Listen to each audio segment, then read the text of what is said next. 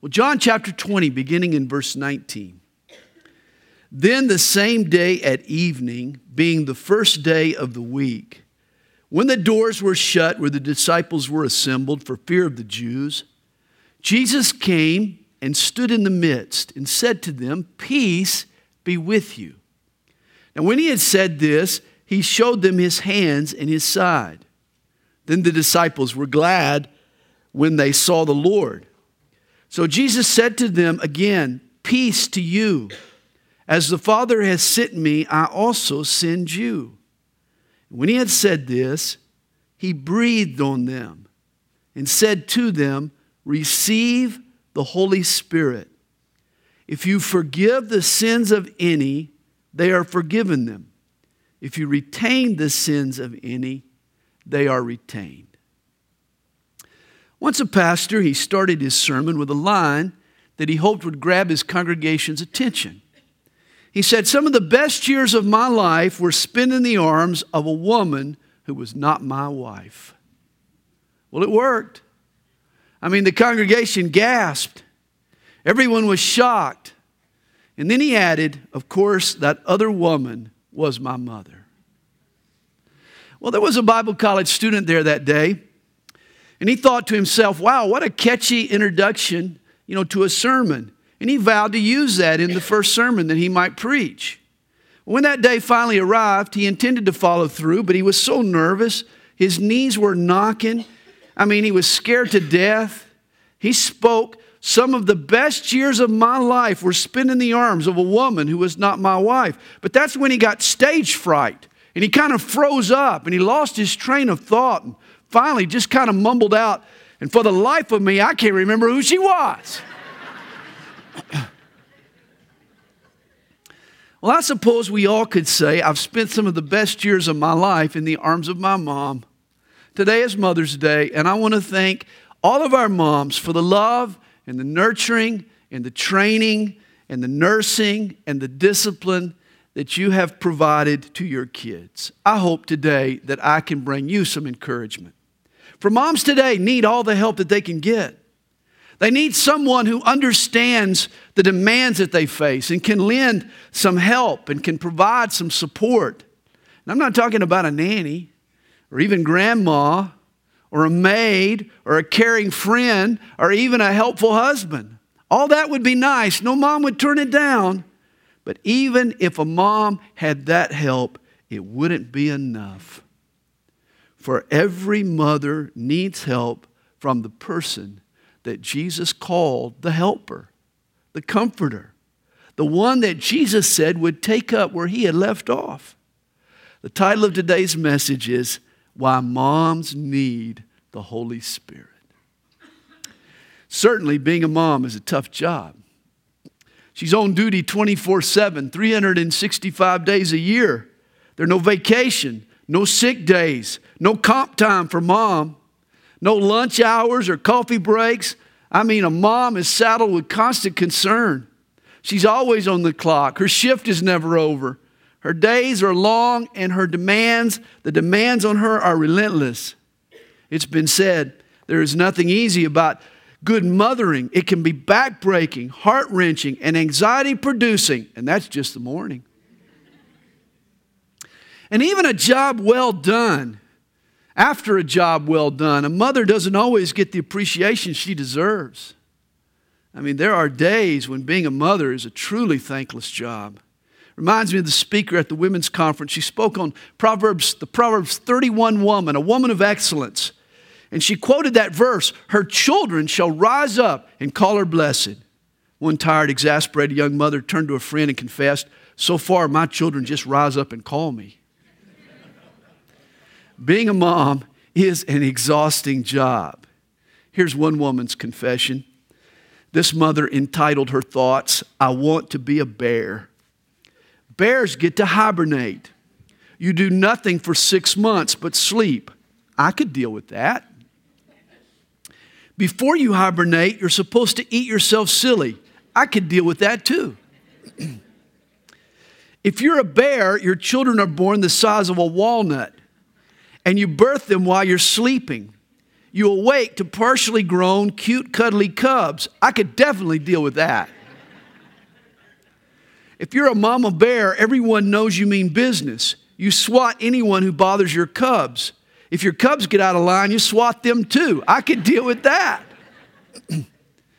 If you're a mama bear, you, your mate expects you to wake up growling. He also expects that you'll have hairy legs and excess body fat. Yep, I'd like to be a bear. Apparently, human mamas have a tougher job than even mama bears. Moms definitely need help, but they need the right kind of help. Well, they need a heavenly brand of assistance. You see, every mom needs the Holy Spirit. And it may surprise you, but the Holy Spirit knows exactly what a mother needs. One of the idioms used in the scripture of the Holy Spirit is that of a dove. The baptism of Jesus, the Spirit descended from heaven in the form of a dove. But this wasn't the first time that God used this idiom for the Holy Spirit. In Genesis chapter one, verse two, at the beginning of the creation, the Holy Spirit is said to be brooding over the waters. The image is of a mother bird hovering over her chicks. The gentleness of a dove speaks of motherhood, and many of the biblical idioms mentioned of the Holy Spirit relate to mothering and childbearing. For example, in John chapter three, it's through the Spirit that we experience a new birth. Hebrews five talks about believers receiving the milk of God's Word. In Galatians four, verse nineteen, compares the concern for others that the Holy Spirit brings to our hearts with an expectant mother's labor pains. Now, please don't misunderstand my point. God is a he, never a she. Whenever God speaks of himself in the Bible, he does so in masculine terms. He is God the Father and God the Son. He's Israel's husband. He's the bridegroom of the church. The Bible refers to God with these personal pronouns, he and him and his. God reveals himself to us in the role of male to illustrate his interactions with his people. God is to us as a husband is to his wife. Like a male, God plants his seed, the seed of his word in our hearts. And like the female, we receive it and nurture it and then bear fruit to God. This is why these gender-neutral translations of the Bible are so dangerous. It's the combination of political correctness and poor translation. It poses a serious threat to sound doctrine. To pray, our parent who is in heaven, rather than our Father, or to call Jesus child of God rather than son of God, this strips the Bible of vital meaning that the roles of male and female were created to convey. God speaks to us through gender. It's how he's chosen to reveal himself, and this is why the Holy Spirit is a he and not a she. But having said that, the Holy Spirit shows us the tender and compassionate and sensitive and comforting and motherly side of our Father's nature. Genesis one, verse twenty-seven says that God created man in his own image. In the image of God, he created him, male and female, he created them. Notice, male and female are made in God's image. The man's maleness or strength and the woman's femaleness or sensitivity are together reflections of the image of Almighty God. You could put it this way. God is a father, but a father with a mother's heart. He's both tough and tender. One of my favorite passages is in Isaiah chapter forty-nine. In verse fifteen, the Lord assures Israel, "Can a woman forget her nursing child and not have compassion on the son of her womb? Surely they may forget, yet I will not forget you." I mean, God illustrates his feelings towards Israel with the metaphor of a nursing mom's concern for her son.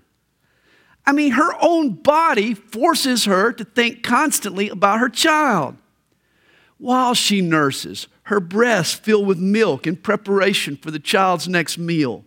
She gets so full she can leak. It's impossible for her to forget her baby. But according to Isaiah, a nursing mother would sooner forget her child than God would neglect one of his kids. God is always thinking about his kids, even you. Isaiah is saying that God is a father, but with a mother's heart. In fact, you could call God the perfect single parent. He combines the strength of a father and the sensitivity of a mother. And wasn't this the heart of Jesus? In Matthew twenty-three, he spoke of his compassion toward Israel in maternal terms. He said, "How often I wanted to gather your children together as a hen gathers her chicks under her wings." Jesus yearns for his people like a mother hen, loving and warming and protecting her chicks. When Jesus said that, the Holy Spirit would be another helper just like him. I'm sure he was thinking of the tenderness that he shared with the Holy Spirit. God is a he, but his Spirit loves us like a mom. A B Simpson once wrote, "Human fatherhood expresses a need which is met in God the Father. Human brotherhood and the closer fellowship of husband and bride are met in Christ, the Son of God.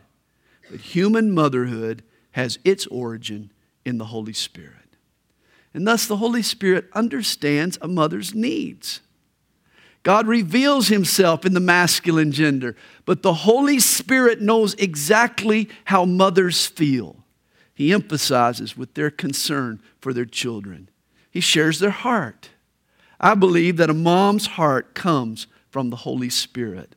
A mother's love is a reflection of God's image. Every mother needs some help, but in addition to the good books you have on parenting and grandma's wisdom and the advice of your friends, hey, I hope you realize that every mother needs to learn to trust in and depend on God, the Holy Spirit. Here in John chapter twenty, Jesus took a deep breath and he breathed on his disciples. In essence, he imparted to them something of himself. He took from deep within and he gave it to his men. In verse twenty-two, we're told that he breathed on them and he said, "Receive the Holy Spirit." At that very moment, the Holy Spirit that indwelled Jesus took up residence in his twelve disciples. And that was just part of the message. For Jesus goes on to say, "And if you forgive the sins of any, they are forgiven them. If you retain the sins of any, they are retained." Now let me give you a broad definition of what Jesus is doing here, and then I'm going to return and I'm going to explain this in specific terms. And surprisingly, it relates to moms. Jesus is assigning to his twelve disciples a parenting function in the early church. He called the original apostles to mother the infant church. And who better to help them in this task, in this mothering role, than the Holy Spirit? That's why the Holy Spirit was poured out on the church. The Holy Spirit was given to mother the church. Now certainly, whatever verse twenty-three means, it speaks of special authority. The disciples here gained some heavy clout. This was what the Jews called binding and loosing. Earlier in Matthew chapter eighteen, verse eighteen, Jesus bestowed on his disciples the same authority. He put it to them this way: "Whatever you bind on earth will be bound in heaven, and whatever you loose on earth will be loosed in heaven." Binding and loosing were technical terms used by the leaders of Judaism. They were rabbinical terms. To bind meant to prohibit, and to loose meant to approve. Thus, binding and loosing was the authority to either raise the bar or lower the bar. Raise a standard, lower a standard. Make a rule, binding. Lift a rule, loosing. Here it includes the authority to extend forgiveness or to retain forgiveness. This authority was needed to lead the early church. Binding and loosing was the basis that enabled the twelve disciples to establish a common faith and practice for the Christian church. You remember, in the early days of Christianity, there were a lot of perplexing issues that had to be worked out. What about the relationship between law and grace? How do you keep unity between Jews and Gentiles? What about the times and the manner of worship? How would communion and baptism be carried out? And what did a person have to do to be assured that God had forgiven them of their sins? I mean, the Bible talks about repent and believe, but what does that really look like? You see, the original disciples, with the help and guidance of the Holy Spirit, received the authority to answer these questions for the early church and to keep it on track. And it's interesting, the same questions and quandaries that the early church faced are the same challenges that a parent, especially a mom, has to figure out for her kids. Here's some of the issues that a good mom will face.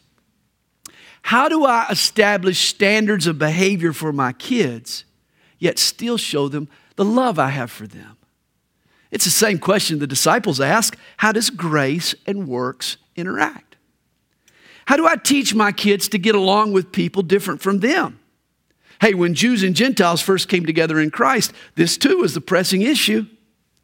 What about daily routines and family traditions? This is what God's family also had to hammer out. How did those old traditions of Judaism now relate to their new faith in Christ? And when a child disobeys, how and when, as a parent, do I extend to them forgiveness? The twelve disciples had to settle the same matter in the life of the new church.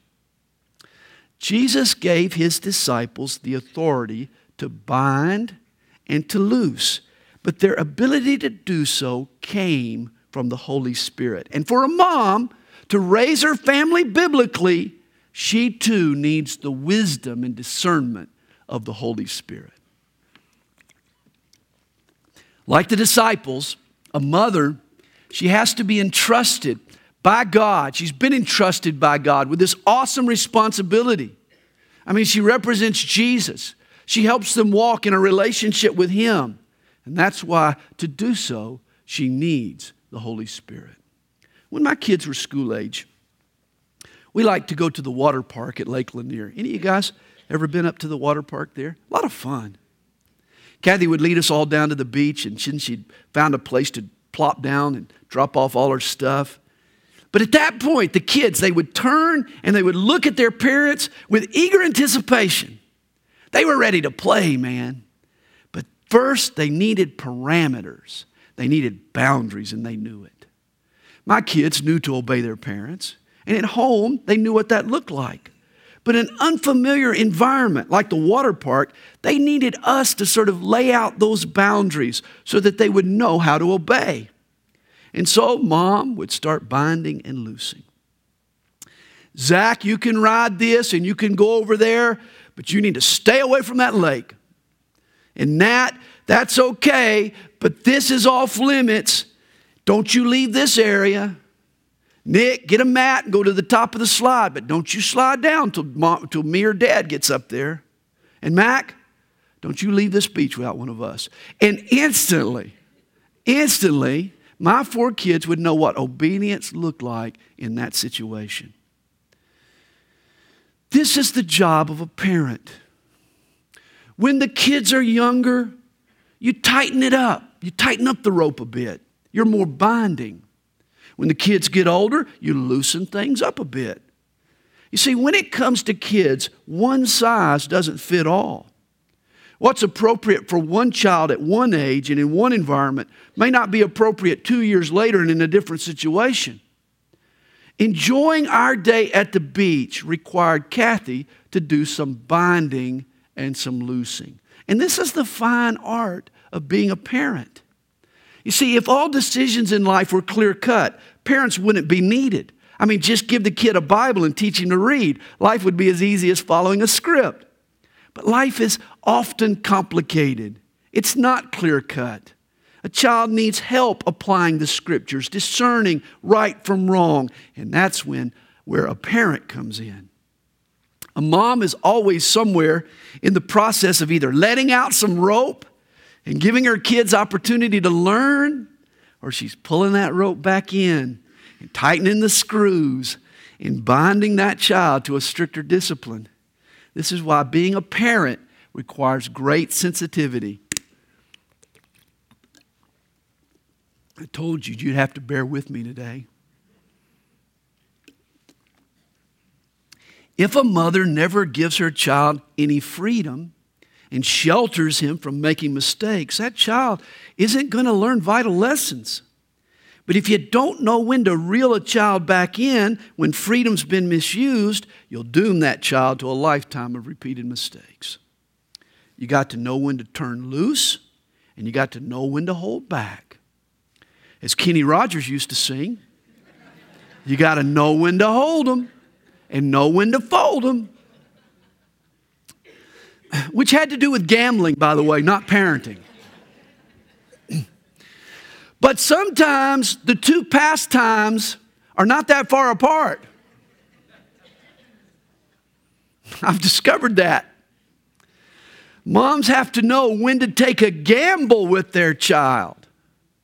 Or maybe better put, when to trust that child with decision-making ability, even when it's still developing.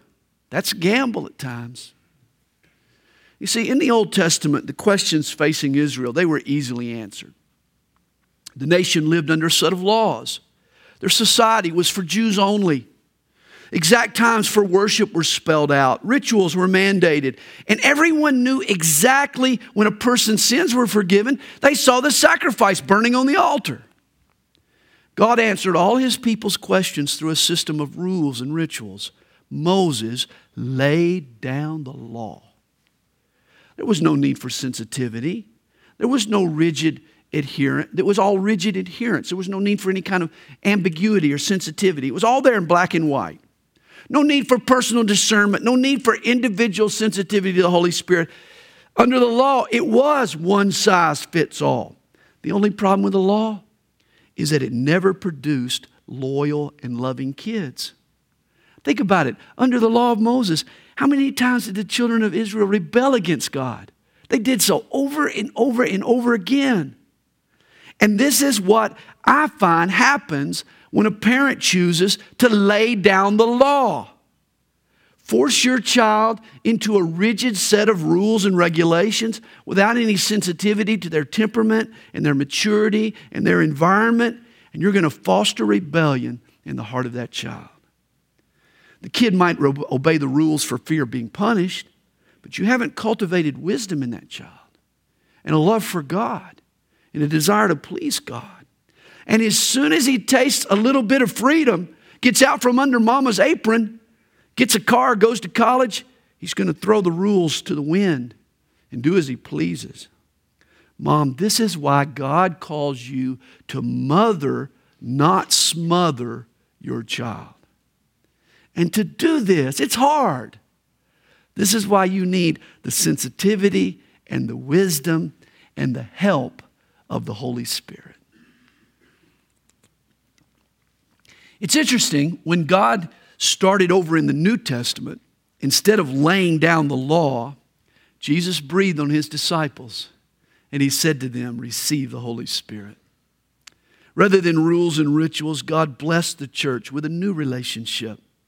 He put his Spirit within us, and in doing so, he put his nature in our hearts.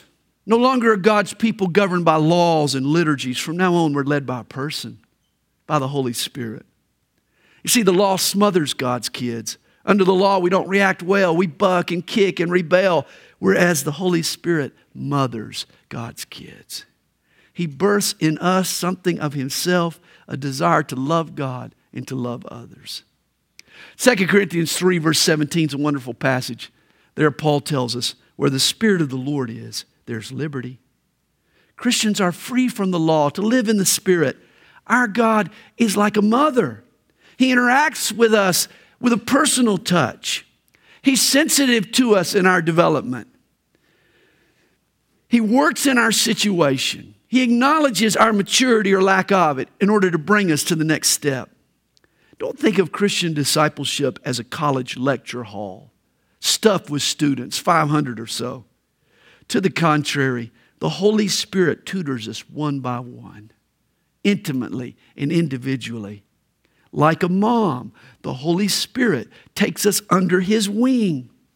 Our faith is expressed by learning from him and leaning on him, Hey, this is the way that Christians grow spiritually. And this is why moms need the Holy Spirit. Mom, as you pour out your life into your child, the Holy Spirit will help you discern the needs and struggles and joys and hurts and questions and challenges that your child will undergo. The Spirit of God gives to a mom the exact prescription for what ails their child at every turn in their development. God speaks into a child's life through his mom. A mom assures her child of his love. She speaks truth and wisdom. She never gives up on her child. And her influence doesn't stop when the child leaves home. Oh no, adult kids are never far from the voice of their mom. And here in John twenty, verse twenty-three, in the upper room, the risen Lord Jesus gives to his disciples what I believe is a mom's most important responsibility, and I might add, her highest privilege. Think about this. On the cross, Jesus paid for man's forgiveness. But once that debt was paid, it was up to the disciples to go out and begin to dispense that forgiveness. But when and to whom? And after them doing what? You see, we say a person's saved when they repent and believe. But what does that mean, repent and believe? What does that look like in practical terms?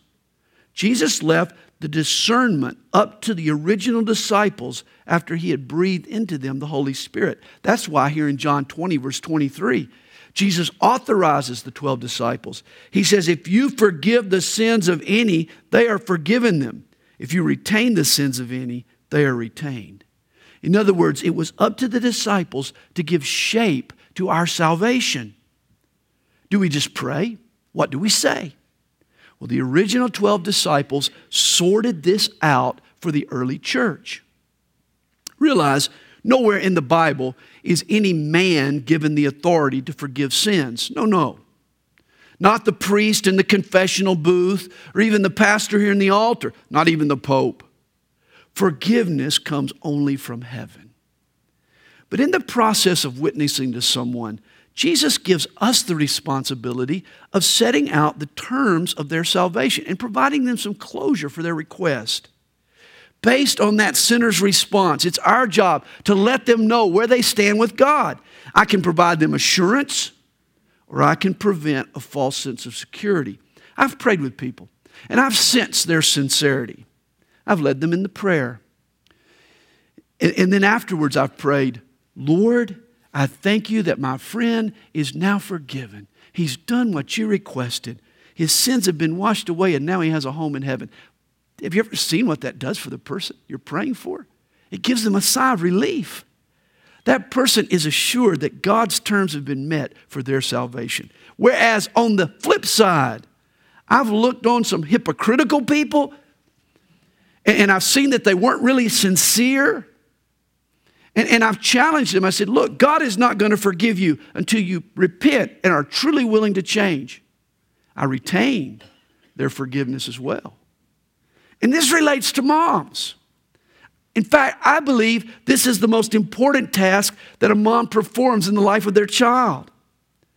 When that kid is a little tyke, and when he or she has done wrong and they know it, and they're sorry for their sin, Mom, don't you dare miss the opportunity to kneel beside your child and lead them in a prayer for God's forgiveness. To me, this is a mom's most sacred time.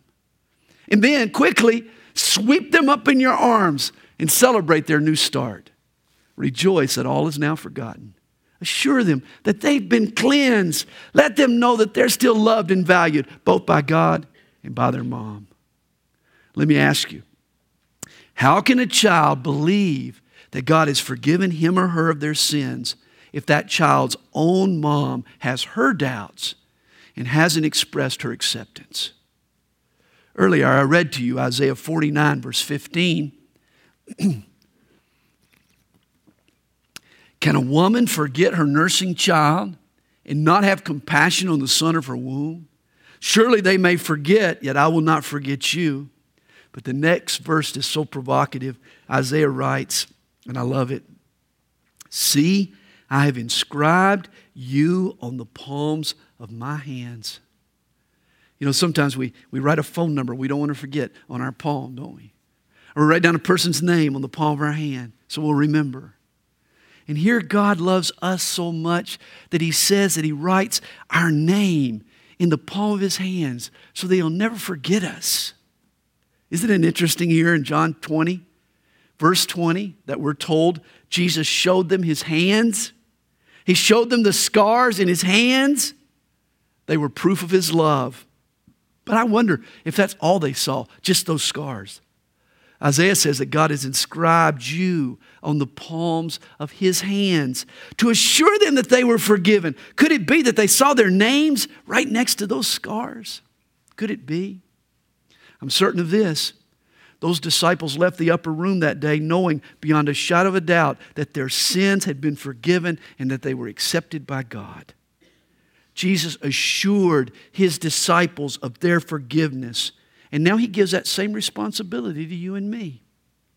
Mom, when your kids sin, it's your job to help them find God's forgiveness. A mom tucks that little one in bed at night. She helps them with their homework. She fixes their meals. She kisses their boo-boos when they skin their knees. But nothing a mom does for her child is more vital than to help that child know a right relationship with God. And this continues as the child grows older. In fact, Mom, you need to be honest with your child. When that young tyke hits the teenage years, or they become a young adult, and they get rebellious and defiant, don't you let that child off the hook. Mom, you need to exercise some tough love. If you don't see genuine repentance, if they haven't accepted responsibility for their sin, if your child has no desire and willingness to change, then their guilt needs to be retained. Don't you be a mamby-pamby mom. Don't be a pushover. Don't let your kid get away with bloody murder and then defend him when he's obviously guilty. That's not loving your child. That's doing him or her a disservice. Love forgives. But it also makes the child pay for the window they carelessly broke. Real love forgives, but only after the child goes next door and apologizes. Real love retains a person's sins on earth until he's done what was asked by God in heaven. Real love makes a child stand up and take some responsibility. I'll never forget the day that Becky came and knocked on our back door and told my mom that Sandy had hit her with his fist. She didn't say anything about how she deserved it. But that didn't matter to my mom anyway. For there was no excuse, never an excuse. You don't hit girls. And I'll never forget it. Mom made me stand there on that back porch with my hands behind my back, and she let Becky haul off, and she slapped me across the face just as hard as she could. forty-five years later, it still stings. But I'll tell you, I've never hit a girl again. Never. You see, I know a mother's love is unconditional. She never gives up on her kids. I can disappoint my mom and shame my mom and break my mom's heart, but I am certain I will never be able to stop my mom from loving me. But I've got a godly mom, and I'm just as certain that my mom's love will always acknowledge God's truth. Though she loves me no matter what I do, I know she'll never agree with me or approve of a lifestyle if I choose to live it in blatant sin and embrace an obvious heresy. Reminds me of the story of Mel White. Mel was a talented author. He helped several famous evangelical pastors adapt their sermons into book form. When Mel came out of the closet and announced that he was a homosexual, a reporter stuck a microphone in the face of Mel's mom. And he asked her a question, sort of baited her. He said, "Ma'am, do you consider your son an abomination?" Missus White, she replied, oh, as only a mother can. She said, "Well, he may be an abomination, but he's still my pride and joy." She didn't deny sin, but neither did she deny her son. And isn't that the Holy Spirit's attitude toward you and me? When we, as God's kids, sin and shame our Father in heaven, the Holy Spirit, He doesn't ignore it. He convicts us of that sin. He doesn't let us off the hook, but neither does He deny us as His kids. Romans eight, verse sixteen tells us, the Spirit Himself bears witness with our spirit that we are children of God. It is the Holy Spirit's longing to deliver us to God as a mother hen gathers her stray chicks under her wings. Boy, at times it's tough to be a mom. Moms are a lot more at ease with comfort than they are with confrontation. But a Christian mom stands for both the grace and the truth of God. And that's why moms need the Holy Spirit. It is the Spirit of God that gives mom the strength of God and the wisdom of God and the courage of God, as well as the love of God and mercy of God and everything else she needs to represent Jesus to her children. Let me close with a short essay by a man named Fred Cruz. He's entitled it, "What is a Mother?" Somewhere between the youthful energy of a teenager and the golden years of a woman's life, there lives a marvelous, loving person known as mother. A mother is a curious mixture of patience, kindness, understanding, discipline, industriousness, purity, love. She can be at one and the same time a lovelorn counselor to a heartsick daughter and a head football coach to an athletic son. A mother can sew the tiniest stitch in the material for that dainty prom dress and is equally experienced in threading through the heaviest traffic in a minivan. A mother is the only creature on earth who can cry when she's happy, laugh when she's heartbroken, and work when she's feeling ill. A mother is a picture of helplessness when dad is near and a marvel of resourcefulness when he's not. A mother has the same angelic voice suitable for the celestial choir. And she sings the Brahms, Brahms lullaby to her baby held tightly in her arms. Yet that same voice can dwarf the sound of an amplifier when she calls her boys in from the yard for supper. A mother has the fascinating ability to be almost everywhere at once and can somehow squeeze an enormous amount of living into an average day. A mother is old-fashioned to her teenager, just mom to her third grader, and mama to little sister. Cruz ends his thoughts. But there is no greater thrill in life than to point to that wonderful woman and be able to say to the world, "That's my mom." A good mother, she mothers her kids. She doesn't smother them. And that takes courage and wisdom and sensitivity. That's why every mom needs the Holy Spirit.